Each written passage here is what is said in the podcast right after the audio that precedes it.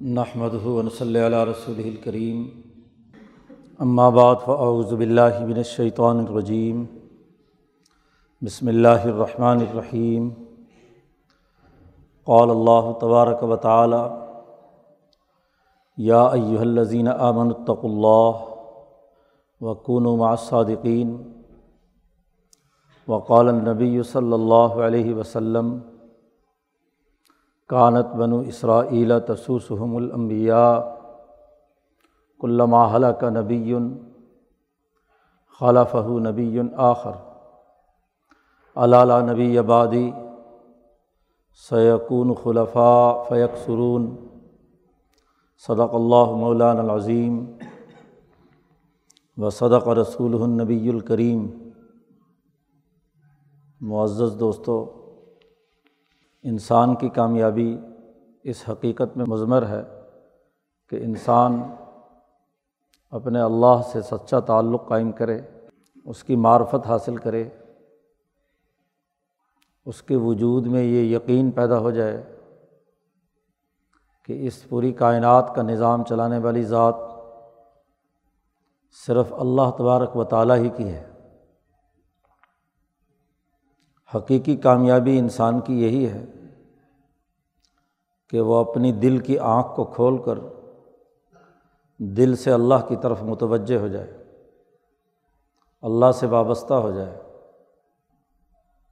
دنیا کی ترقی اور کامیابی ایک محدود وقت کے لیے ہے اور آخرت میں مستقل کامیابی وہ انسان کی حقیقی کامیابی ہے۔ آخرت کی کامیابی تبھی ممکن ہے۔ اور دل کا اللہ کی طرف متوجہ ہونا اس لیے ضروری ہے کہ وہ دنیا کے اپنے تمام کام ذاتی غرض اور مفاد سے بالا تر ہو کر اجتماعی فلاح و بہبود اور انسانیت کی قومی اور بین الاقوامی ترقی کے لیے صرف کرے۔ اللہ سے تعلق کا مطلب دراصل انسانیت کی خدمت کا اعلیٰ معیار اور نمونہ قائم کرنا ہے۔ اللہ سے سچا تعلق جس انسان کا قائم ہوتا ہے، تو وہ ذاتی خواہشات کا اسیر نہیں ہوتا مفاد پرست نہیں ہوتا، لالچی نہیں ہوتا، خود غرض نہیں ہوتا۔ صرف اپنے اور گروہی مفادات اور طبقات کے لیے کام نہیں کرتا، بلکہ وہ انسانیت کے لیے کام کرتا ہے۔ انسانیت کی فلاح و بہبود کے لیے کردار ادا کرتا ہے۔ اس لیے تمام انبیاء کی تعلیمات کا اور دنیا کے تمام مصلحین کی اصلاحات کا اور تمام انقلابی رہنماؤں کی انقلابی جد وجہد کا ہدف یہی رہا ہے کہ انسان انفرادیت سے نکلے، اجتماعیت کے دائرے کو سمجھے۔ انسان، انسانیت کے اعلیٰ اخلاق اور اصولوں کا پاسدار بنے اور اپنے اللہ سے سچا تعلق قائم کرے۔ اسی لیے دنیا بھر کے تمام عدل و انصاف کرنے والے حکمران، انسانیت کی خدمت کی دریافت کرنے والے حکمہ اور سائنسدان، انسانی دلوں کو اللہ سے جوڑنے والے علمائے ربانیین اور امبیا ان تمام کا بنیادی ہدف یہی رہا ہے۔ انسان جب اپنی انسانیت کی اس سطح سے نیچے گرتا ہے تو اس پر حیوانی اخلاق غالب آتے ہیں۔ حیوانی رویے پیدا ہوتے ہیں۔ وہ جانوروں کا سا کردار ادا کرتا ہے۔ جانور وہ ہے جو دوسرے جانور کی خیر خواہی نہیں سوچتا۔ اس کے نزدیک صرف اپنی ذاتی غرض اور مفاد ہوتا ہے۔ اس سے اوپر سوچنے کی اس میں اہلیت اور صلاحیت بھی نہیں ہے۔ جبکہ انسان میں اللہ نے اعلیٰ درجے کی عقل، صلاحیت اور استعداد پیدا کی ہے۔ اگر انسان اس کے باوجود نچلی سطح پر اتر آئے، تو دراصل وہ انسان نہیں ہے، حیوان ہے، جانور ہے۔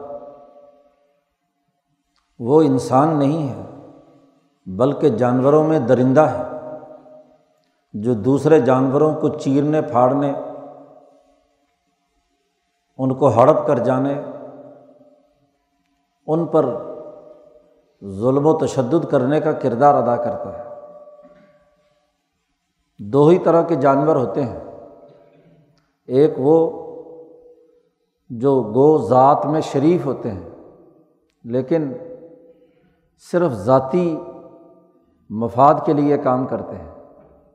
دوسروں کے لیے خیر خواہی کی کوئی بات ان میں نہیں ہوتی۔ اور جانوروں میں وہ جو درندے ہیں، وہ اپنی ذاتی اغراض و مفاد کے لیے دوسری مخلوق کو، دوسرے جانوروں کو، حتیٰ کہ انسانوں کو بھی چیرتے پھاڑتے ہیں اور ان کا خون پیتے ہیں۔ امبیا علیہم السلام کی تعلیمات تمام دنیا بھر کے مصلحین امت اور سچے رہنماؤں کا بنیادی ہدف یہی رہا ہے کہ انسان درندگی سے نیچے اتر کر نہ تو جانور بنے، نہ درندہ بنے، بلکہ انسان بنے۔ حیوانیت کی سطح سے اوپر اٹھ کر اپنے اصل حقیقت کو پہچانے۔ ایک انسان کا سچا انسان بننا یہ پہلی بنیادی ضرورت اور تقاضا ہے انسان کا۔ اور پھر یہ انسانیت کے دائرے سے مزید ترقی کر کے اگر اللہ تبارک و تعالیٰ کی طرف جا کر فرشتوں کی مشابہت اختیار کر لے کہ کسی بھی طرح کی کوئی ذاتی غرض اور مفاد نہ ہو بلکہ جیسے فرشتے بغیر کسی غرض اور مفاد کے انسانیت کے لیے کام کرتے ہیں، نہ تھکتے ہیں، نہ ہی اللہ کے احکامات کی خلاف ورزی کرتے ہیں، نہ انہیں بھوک اور پیاس مجبور کرتی ہے کہ وہ کسی لالچ کا یا خواہش کا اظہار کریں۔ تو انسان بھی دراصل فرشتوں کے ساتھ مشابہت اختیار کر کے جن کاموں میں ممکن ہے مشابت اختیار کرنا، اختیار کر کے وہ انسانیت کی خدمت کا کام کرے۔ اور اپنی حیوانی ضرورتوں کو ایک محدود دائرے میں محض ضرورت کی حد تک پورا کرے۔ حیوانی تقاضے، ضرورت جس میں اس کی زندگی کی بقا ہے۔ اس کی درستگی کے لیے جو اسے جد وجہد اور کوشش کرنا ہے، اپنی بقا کے لیے جو کردار ادا کرنا ہے، وہ کرے۔ تو حیوانیت کی سطح سے اوپر اٹھے اور فرشتوں کے ساتھ وابستگی اور مشابت اختیار کر کے ایسا جامع کردار ادا کرے کہ اپنے جیسے تمام انسانوں کے لیے خدمت، ان کی عزت ان کا احترام، ان کے لیے امن، ان کے لیے عدل و انصاف فراہم کرنے کے لیے کردار ادا کرے۔ اللہ سے تعلق کا اس کے علاوہ اور کوئی مطلب نہیں ہے۔ یہ بات ہم سب کو اچھی طرح معلوم ہے۔ نبی کرم صلی اللہ علیہ وسلم نے بھی ارشاد فرمایا ہے۔ اللہ فرماتے ہیں کہ اگر ساری مخلوق میری عبادت کرنے لگے تو میری خدائی میں کوئی اضافہ نہیں ہوگا۔ اور اگر ساری مخلوق میری مخالفت پر اترائے اور میری عبادت نہ کرے، شیطان کے پیچھے لگ جائے، تو میری خدائی میں کوئی کمی نہیں ہوگی۔ اللہ کو اپنی ذات کے لیے عبادت مطلوب نہیں ہے۔ اللہ کو تو مطلوب یہ ہے کہ یہ انسان اللہ کی عبادت کے ذریعے سے اپنے اندر وہ اہلیت اور صلاحیت پیدا کرے۔ جس سے دنیا اور آخرت میں ترقی اور کامیابی حاصل ہو۔ اور دنیا اور آخرت کی ترقی یہ ہے کہ اس کو جنت کا سا ماحول ملے، آخرت کی جنت ملے اور دنیا کی جنت ملے۔ عبادات کے نتیجے میں دنیا جنت بننی چاہیے اور اس جنت کے نتیجے میں آخرت کی جنت اسے ملنی چاہیے۔ دنیا جنت بنتی ہے تبھی جب انسان دوسروں کے حقوق عدل و انصاف کے ساتھ پورا کرتا ہے۔ آپ جب تمام لوگوں کے حقوق کی پاسداری کریں گے تو کوئی آپ سے کیوں جھگڑے گا؟ آپ جب امن و امان قائم کریں گے تو کون ہوگا جو خوف اور دہشت پھیلائے؟ اور اگر ایسا کوئی ظالم اور شفاق یہ کام کرے تو امن قائم کرنے کا لازمی تقاضا یہ ہے کہ اس انسان دشمن، سماج دشمن، عناصر کی طاقت اور قوت سے سرکوبی کی جائے، اس کو راستے سے ہٹایا جائے۔ کیونکہ وہ انسانیت میں ایک کینسر ہے، انسانیت کے جسم پر ایک پھوڑا ہے، وہ انسانیت کے نام پر انسانیت کے لیے ایک بدنما داغ ہے۔ اس داغ کا خاتمہ ضروری ہے۔ اس انسان سے اس لیے لڑائی نہیں، جو انسانوں کے لیے درندگی کا کردار ادا کرتا ہے کہ وہ انسان ہے، اس لیے دشمنی ہے کہ وہ درندہ ہے۔ انسانی لبادے میں جانور ہے۔ قرآن نے اسی لیے ان کے لیے لفظ استعمال کیا کہ اولا کا کل انعامی بلہم ازل یہ لوگ جو انسانیت کے دشمن ہیں اللہ کے قوانین کی پاسداری نہیں کرنا چاہتے، یہ جانوروں کی طرح ہے، بلکہ جانوروں سے بھی بدتر ہے کہ جانور بھی کسی نہ کسی درجے میں کوئی نہ کوئی اچھائی کا کردار ادا کرتا ہے۔ خاص طور پر انعام انعام ان جانوروں کو کہتے ہیں کہ جن کا دودھ پیا جاتا ہے، جن کا گوشت کاٹ کر کھایا جاتا ہے جس کی اون سے گرم چیزیں بنائی جاتی ہیں، ہل جوتا جاتا ہے، وہ بھی انسانوں کے کام آتا ہے۔ لیکن ایسا جانور جو کسی کے کام نہ آئے، انسانیت کے لیے ظلم کا باعث بنے، تو اس جانور کو تو دنیا میں کوئی قبول نہیں کرتا۔ اس لیے انعام حلال ہے اور انعام کے علاوہ اسی لیے حلال نہیں ہے۔ کہ وہ انسانیت کی خدمت کا کوئی کام، ان کا گوشت بھی جب انسان کے جسم میں جائے گا تو ویسا ہی بنا دے گا۔ جیسے خنزیر کی حرمت ہے، کتے کی حرمت ہے، ان کی بد اخلاقیوں کی وجہ سے ان کا گوشت جسم میں جائے گا تو وہ انسانیت کو فائدے کے بجائے نقصان پہنچائے گا۔ کتے کی طرح لالچی بنائے گا۔ کبھی کوئی کتا دوسرے کتے کو برداشت نہیں کرتا۔ چاہے کتنا ہی جانور مرا ہوا ہو اور گوشت کھانے کے لیے آئے ہوئے ہوں، دوسرا کتا آئے گا تو ضرور غرائے گا۔ اس کو دینا نہیں چاہتا۔ یہ بڑی بد اخلاقی ہے۔ ایسے ہی جتنے جانور حرام قرار دیے گئے، وہ اسی لیے کہ ان کا گوشت انسانی جسم میں سے انسانیت نکال کر دیتا ہے۔ اسے حیوان بنا دیتا ہے۔ شیر کا گوشت اسی لیے حرام بنایا گیا۔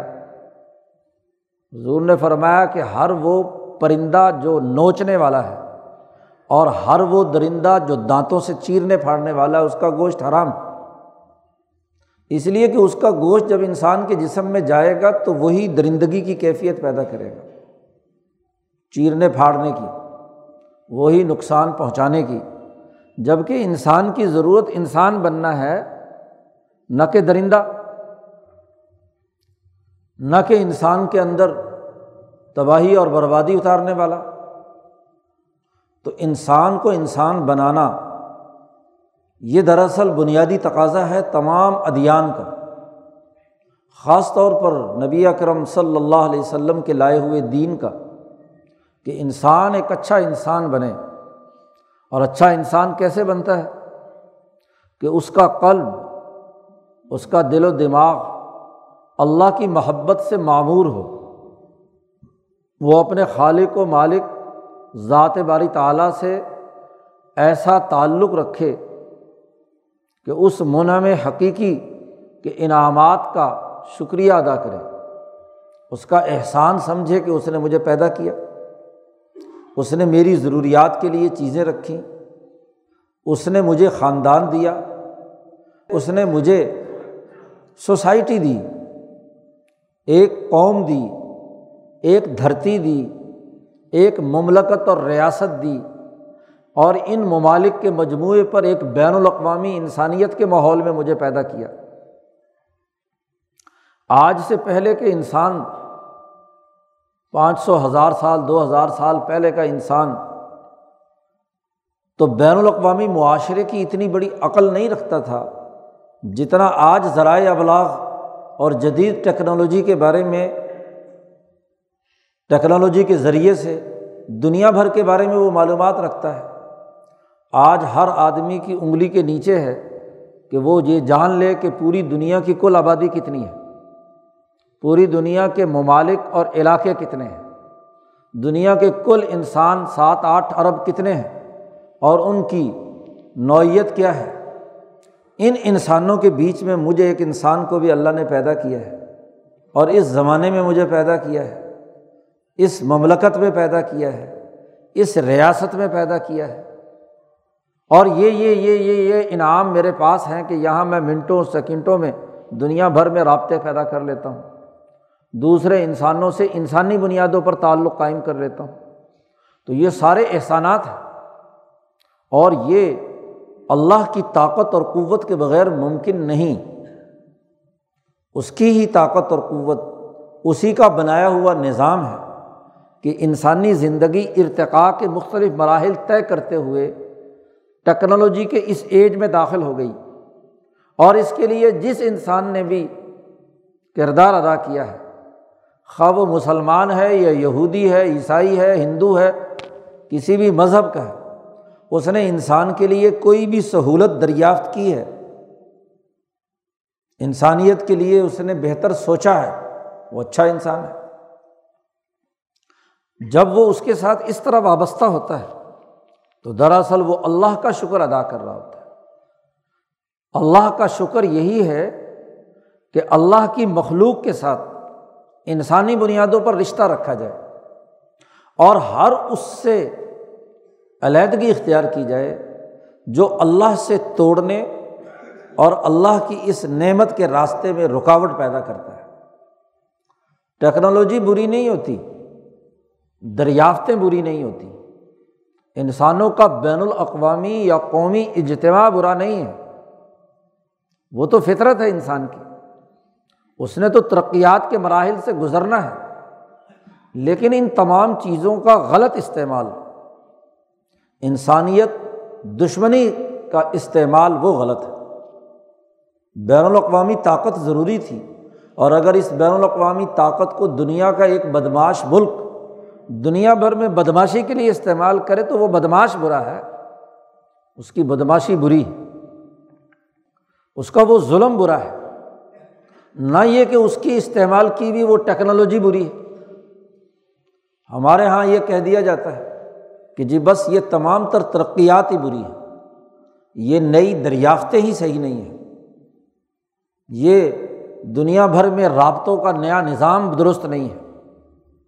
یہ تو اللہ کی تخلیق کا شاہکار ہے۔ جنت تک ارتقائی مراحل طے کرنے کے مراحل ہیں۔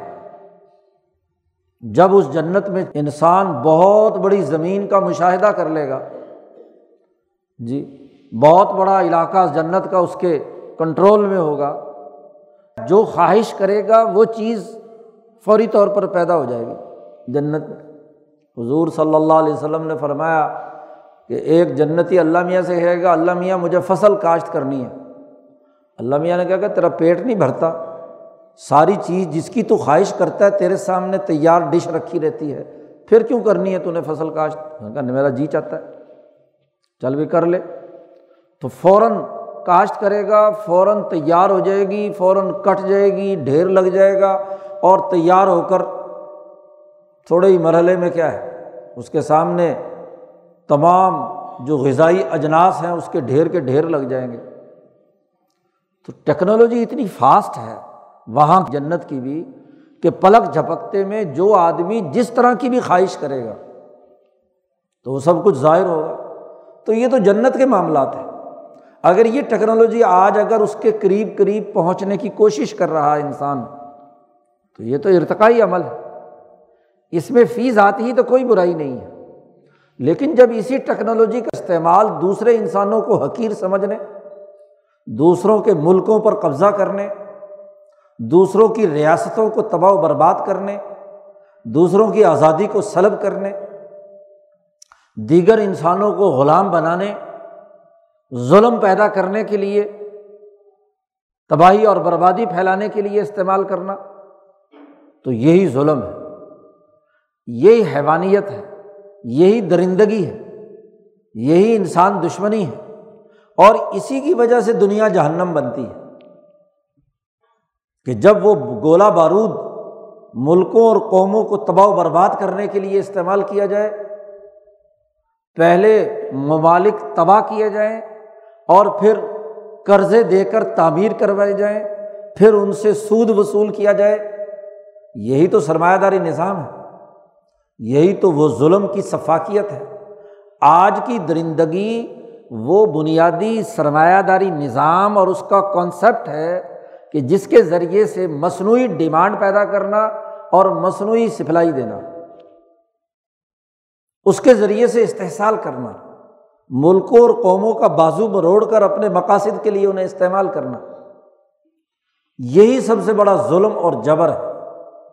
اور قرآن حکیم اسی کے خلاف اس لیے آواز اٹھاتا ہے کہ یہ انسانیت کے بنیادی خلق کے خلاف یہ دنیا کو جنت بنانے کے بجائے دنیا کو جہنم بنانے کا کردار ادا کرنے کا باعث اور اگر کسی بھی عمل سے دنیا جہنم بنتی ہے، تو اس سے آخرت کی جنت کیسے جنم لے سکتی ہے؟ جو یہاں ٹیکنالوجی کا صحیح استعمال کرنا جانتا ہے جو یہاں وسائل کو درست طریقے سے استعمال کرنا جانتا ہے، وہی جنت میں ان تمام چیزوں کو استعمال کرنے کی اہلیت اور صلاحیت کا حامل ہوگا۔ ہمارے یہاں دو انتہا پسندانہ تصورات پائے جاتے ہیں۔ ایک تو یہ کہ دین اور مذہب میں کوئی سائنس، ٹیکنالوجی اور جدید ترقیات کی ضرورت نہیں ہے۔ بس آدمی چودہ سو سال پہلے کے پرانے سادہ زمانے کے اندر زندگی بسر کرے۔ ویسے ہی لنگوٹ کس کر کام کرے ویسا ہی موٹا جھوٹا پہنے اور کھائے، کسی جدید ترقی کی طرف توجہ نہ دے۔ اور اس مذہبی طبقے کا یہ اثر مسلمانوں کی ڈیڑھ ارب آبادی پر یہ ہے کہ نہ اس میں اس وقت اعلیٰ درجے کے دماغ اس حوالے سے کوئی تخلیقات کر رہے ہیں۔ ٹیکنالوجی میں ان کا کوئی حصہ نہیں۔ اللہ ماشاء اللہ اور اگر کہیں سے کوئی ابھرتا ہوا مسلمان نوجوان ابھرتا ہے، طاقت ابھرتی بھی ہے، تو وہ عالمی سامراجی قوتیں ہمارے دماغ کو یہاں سے اٹھا کر لے جاتی ہیں، ہمارے برین کا ڈرین ہو رہا ہے۔ اہلیت اور صلاحیت ہو تو عالمی سامراجی تاوتی قوتیں انہیں خرید کر چند ٹکے، چاہے کتنے لاکھ ہی کیوں نہ ہوں، وہ دے کر ان کی صلاحیتوں کو اپنے مقاصد کے لیے استعمال کریں گے۔ اور مذہب کی تعلیم کا مطلب رٹا سسٹم کے تحت کچھ وظائف، کچھ قرآن آیات کی حفظ کرنا، کچھ احادیث یاد کر لینا، اس کو معراج سمجھا جاتا ہے۔ دوسری طرف یہ انتہا ہے کہ جی اب دنیا کی تمام تر ٹیکنالوجی اور طاقت دنیا کے سامراجی ملکوں کے پاس ہے، تو جب تک ہم ان کی ایجنٹی نہیں کریں گے ان کے سرمایہ دارانہ کانسیپٹ کو نہیں مانیں گے۔ ان کے سرمایہ دارانہ نظام کو نہیں مانیں گے۔ ان کے اشاروں پر نہیں ناچیں گے۔ ان کے یرغمال نہیں بنیں گے۔ تو اس وقت تک ہم باقی نہیں رہ سکتے۔ لہذا یہاں کا مسلمان ستاون ملکوں کا حکمران طبقہ، وہ عالمی سامراجی تاوتی نظام کا ایجنٹ بن کر مسلمانوں کے لیے دنیا کی جہنم بنا رہا ہے۔ مذہب سے دور، مذہب کو بھی اپنے مقاصد کے لیے استعمال کرتا ہے۔ اور مذہبی طبقہ وہ دوسری انتہا پر بیٹھ کر محدود ہو کر سکڑ گیا۔ اپنی خاص مسجد میں، اپنے خاص دائرے میں اور خاص رسومات میں محدود کر دیا گیا۔ یہ دونوں انتہا پسندانہ نقطۂ نظر ہیں جس نے سوسائٹی کو جہنم بنا رکھا ہے۔ آج مسلمان ممالک کی اکثریت وہ ہے، بلکہ تمام کے تمام حقیقت میں جہنم بنے ہوئے ہیں۔ آپ مسلمان ملکوں کے ترقی یافتہ علاقوں کو بھی جا کر دیکھو، تو وہاں بھی ذرا شہروں کی چکا چوند سے گلی محلے اور گرد و نواح کے گاؤں اور دیہاتوں کو دیکھو کہ وہاں حالت انسانیت کی کیا ہے۔ مکہ مکرمہ اس وقت عالمی شہر ہے۔ اس کی مین سڑکوں کو چھوڑ کر ذرا گاؤں اور محلوں اور ارد گرد کی جھونپڑیوں میں جا کر دیکھو کہ انسانیت پر کیا بیتی ہے۔ جس مکہ کو امن کا مرکز بنایا، جس مدینہ کو امن کا مرکز بنایا، وہاں کے قدیم بدو قبائل ان کی حالت کیا ہے؟ اپنے ہی شہر کے اندر، یہ مین سڑکیں چھوڑ کر اندر کے محلے اور گرد و نواح کی بستیوں کو دیکھو کہ ان کے لیے کیا کردار آپ ادا کر رہے ہیں۔ یہ کچا کا چون مال روڈ پر ہے، کوئنز روڈ پر ہے فلاں فلاں پوش علاقوں میں ہے ڈیفینس میں ہے، بحریہ ٹاؤن میں ہے۔ ذرا گرد و نواح کے دیہاتوں کے انسانوں کی حالت دیکھو کہ کیا ہے۔ بات یہ ہے کہ یہ جو پستی اور یہ جو درندگی کی اعلی کاری، یہ دونوں حیوانیت ہے ایک بالکل غفلت کی حالت میں ہے اور ایک بالکل درندہ بن چکا ہے۔ انسان وہ ہے جو ان دونوں دائروں سے نکل کر ایک سچا انسان بنتا ہے۔ انسانیت کے لیے کردار ادا کرتا ہے، انسانی حقوق کی پاسداری کے لیے کام کرتا ہے، عدل، امن اور معاشی خوشحالی قائم کر کے دنیا کو جنت بناتا ہے۔ جس میں زکوٰۃ دینے والے سب ہیں، لینے والا کوئی نہیں۔ جس میں امن و امان کی حالت یہ ہے کہ اکیلی عورت شام سے مکہ آتی ہے، کوئی اس کو بری نظر سے نہیں دیکھتا۔ اس کے زیورات کو لالچ اور خود غرضی کی بنیاد پر نہیں دیکھتا، بلکہ امن کے ساتھ وہ پورا سفر طے کر کے واپس چلی جاتی ہے۔ یہ دنیا کی جنت بنانے کے لیے نبی اکرم صلی اللہ علیہ وسلم آئے ہیں۔ آج ہم نبی کا یہ پیغام بھول گئے۔ قرآن حکیم کی اس تعلیم کو چھوڑ دیا اور اللہ سے تعلق کے نتیجے میں جو دلوں میں پختہ یقین ذات باری تعالیٰ کا پیدا ہونا چاہیے تھا، وہ یقین کا سفر کھوٹا کر لیا۔ یقین کی کیفیت نہیں رہی۔ اب یقین ہے یا تو دنیا کی سامراجی تاغوتی قوتوں کی حکمرانی کا؟ کہ جی کیا کریں ان کے بغیر تو ہمارا ملک چلے گا ہی نہیں۔ ذرا سی پالیسی تبدیل کر دی تو ہم اس قابل نہیں رہیں گے کہ ہمیں دنیا کی عالمی طاقتیں قرضے دے۔ پھر انہیں کی شرائط پر مقرر کیا جاتا ہے۔ آپ کا وزیر خزانہ انہیں کی شرائط پر مقرر کیا جاتا ہے، آپ کا گورنر اسٹیٹ بینک انہیں کی شرائط پر مقرر کیا جاتا ہے، آپ کا سیکرٹری خزانہ اور آپ کے تمام مالیاتی معاشی امور تو معیشت میں سوائے تباہی بربادی کی اور کیا ہوگا؟ آج اس سے بدتر صورت حال کیا ہے کہ ملک میں وسائل موجود، تخلیقی صلاحیتوں والے انسان موجود، دنیا کا بہترین زرعی ملک اور وہ خوراک کا آڈر دے رہا ہے کہ جی تین لاکھ ٹن گندم باہر سے ہمیں آنی چاہیے۔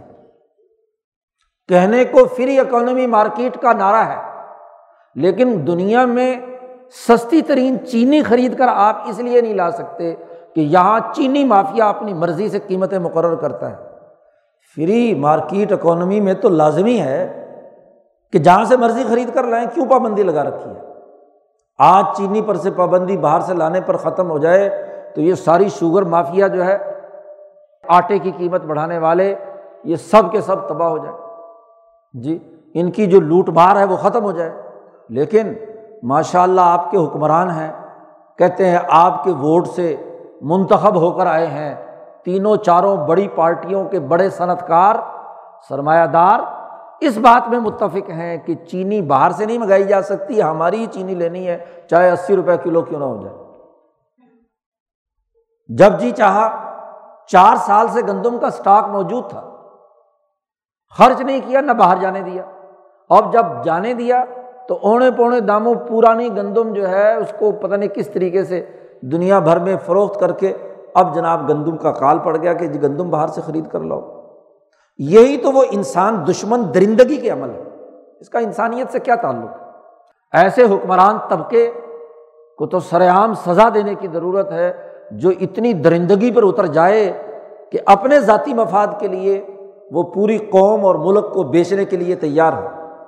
فوڈ جہاں پیدا ہوتا ہے، وہ ملک فوڈ کی پروڈکٹ باہر سے منگائے، اس سے بڑی ڈوب مرنے کی مقام کیا ہے؟ حکومتوں کا مقصد تو ملک کو جنت بنانا ہوتا ہے، وہ ملک کو جہنم بنانے کا کردار ادا کرے۔ تو اس سے بڑا ظلم کیا ہے؟ آج سوچنے کی بات یہ ہے کہ مسلمان انسان نہیں رہا۔ جی اور اس کے نتائج یہ تباہ کن بھگتے جا رہے ہیں۔ اور نئی دنیا کے ممالک نے ریگولیٹری اتھارٹیز بنا کر اپنے ملک کے نظم و نسق کو کنٹرول کیا ہے۔ اگر سرمایہ داروں یا سرمایہ کاروں کو سرمایہ کاری کی کھلی اجازت دی ہے، تو اس کو ریگولیٹ کرنے کے قوانین اور ضابطے بھی بنائے ہیں۔ کیوں؟ دنیا کے بہت سے ملکوں کی یہ اتھارٹیز اپنے ان اداروں کو کنٹرول میں رکھتی ہیں کہ وہ مدر پدر آزاد ہو کر من مانا پرافٹ نہ استعمال کریں۔ اور ہمارے یہاں جب حکمران طبقے کا فائدہ ہوتا ہے تو فری اکانومی مارکیٹ کا مطلب ہوتا ہے ان کے مفاد کے لیے جو چاہے یہ فری لے آئیں۔ اور جب ان کے مفاد کے خلاف ہو تو جب چاہے بین لگا دو۔ انسانیت کے فائدے کے لیے تو نہیں، انسانیت کے جہنم بنانے کے لیے کردار ادا کرتے ہیں۔ یہی اس سسٹم کی خرابی ہے۔ اور جو تیسرا بڑا مغالطہ شریف اور نیک لوگوں کو ہے کہ جی اسی ظلم کے نام نہاد جمہوری نظام میں ہی ہمارے مسئلے حل ہو جائیں گے۔ جی یہ جمہوریت اگر چلے گی، یہ جناب سسٹم چلے گا تو خود بخود ٹھیک ہو جائے گا۔ بدماش کبھی خود بخود ٹھیک ہوتا ہے، جس کے منہ کو خون لگا ہوا ہو۔ کیا کبھی دیکھا ہے کہ خود بخود شیر شریف ہو جاتا ہے؟ شیر اگر شیر ہے تو درندہ ہے، اسے دوسرے کا خون پینا ہے۔ اس کو تو قابو کرنے کے لیے طاقت اور قوت کی ضرورت ہوتی ہے۔ یہ سارے کے سارے درندے ہیں۔ ہاں جی تو ان درندوں سے نجات حاصل کرنے کے لیے ضروری ہے کہ یہ سسٹم جو انسانیت دشمنی کا کردار ادا کرتا ہے اور غافل بیچارے انسانوں کو جانور بنانے پر تلا ہوا ہے، جب تک اس کو نہیں بدلا جاتا۔ امبیا اسی کام کے لیے آتے ہیں۔ امام شاہ ولی اللہ فرماتے ہیں کہ نبی اکرم صلی اللہ علیہ وسلم کی ہر تعلیم عدل و انصاف کی حکومت قائم کرنے کے لیے دی جاتی تھی۔ کوئی بات آپ صلی اللہ علیہ وسلم نے ایسی نہیں فرمائی جس کا حکومتی نظم و نسق سے تعلق نہ ہو۔ جی حضور صلی اللہ علیہ وسلم نے صحابہ کو تعلیم دی تعلیم ہو یاہم کانا مضموم بالخلافت العامتی کہ عوامی مفاد کی حکومت قائم کرنے کے لیے آپ کی تمام تر تعلیمات تھیں۔ آج معاملہ کیا ہے؟ کہ مسجد کی تعلیم صرف ذات کو نیک کرنے کے لیے، وہ غریب آدمی جمع ہو جاتے ہیں جمعے کے دن اور ان کو کہتے تم نیک ہو جاؤ۔ وہ جو سڑک پہ بدماشی کرنے والا نظام ہے، وہ جو عدالت میں ظلم پیدا کرنے والے لوگ ہیں، وہ جو سیاست میں انسانیت کے لیے تباہی اور بربادی اتار رہے ہیں، وہ جو ادارے انسانوں کا خون چوس رہے ہیں، اس سسٹم کے خلاف کوئی بات نہیں۔ اس کے خلاف کوئی مزاحمت نہیں، کوئی شعور نہیں۔ تو ایسے نیک بنانا کہ جو اس سسٹم میں درندوں کا چارہ بن جائیں یہ بہت بڑی کوتاہی کی بات ہے۔ نبی اکرم صلی اللہ علیہ وسلم کی سنت یہ ہے کہ تعلیم انسانوں کو انسان بنانے کی حکومت قائم کرنے کے لیے ہوتی ہے۔ جو اس طرح تعلیم نہیں دیتا، وہ دراصل حضور کی وراثت کا وارث نہیں ہے۔ اور نہ ہی وہ دین کی تعلیمات کے لیے کردار ادا کرنے والا ہے۔ آج اس چیز کو سمجھنا یہ ہماری بنیادی قومی اور دینی ضرورت ہے۔ جو جماعت جس قدر جلد اس حقیقت کو سمجھ جائے، وہی کامیابی کی ضامن ہے دنیا میں بھی اور آخرت میں بھی۔ اللہ تعالیٰ ہمیں عمل کی توفیق عطا فرمائے۔ وہ آخر داوانہ الحمد للہ رب العالمین۔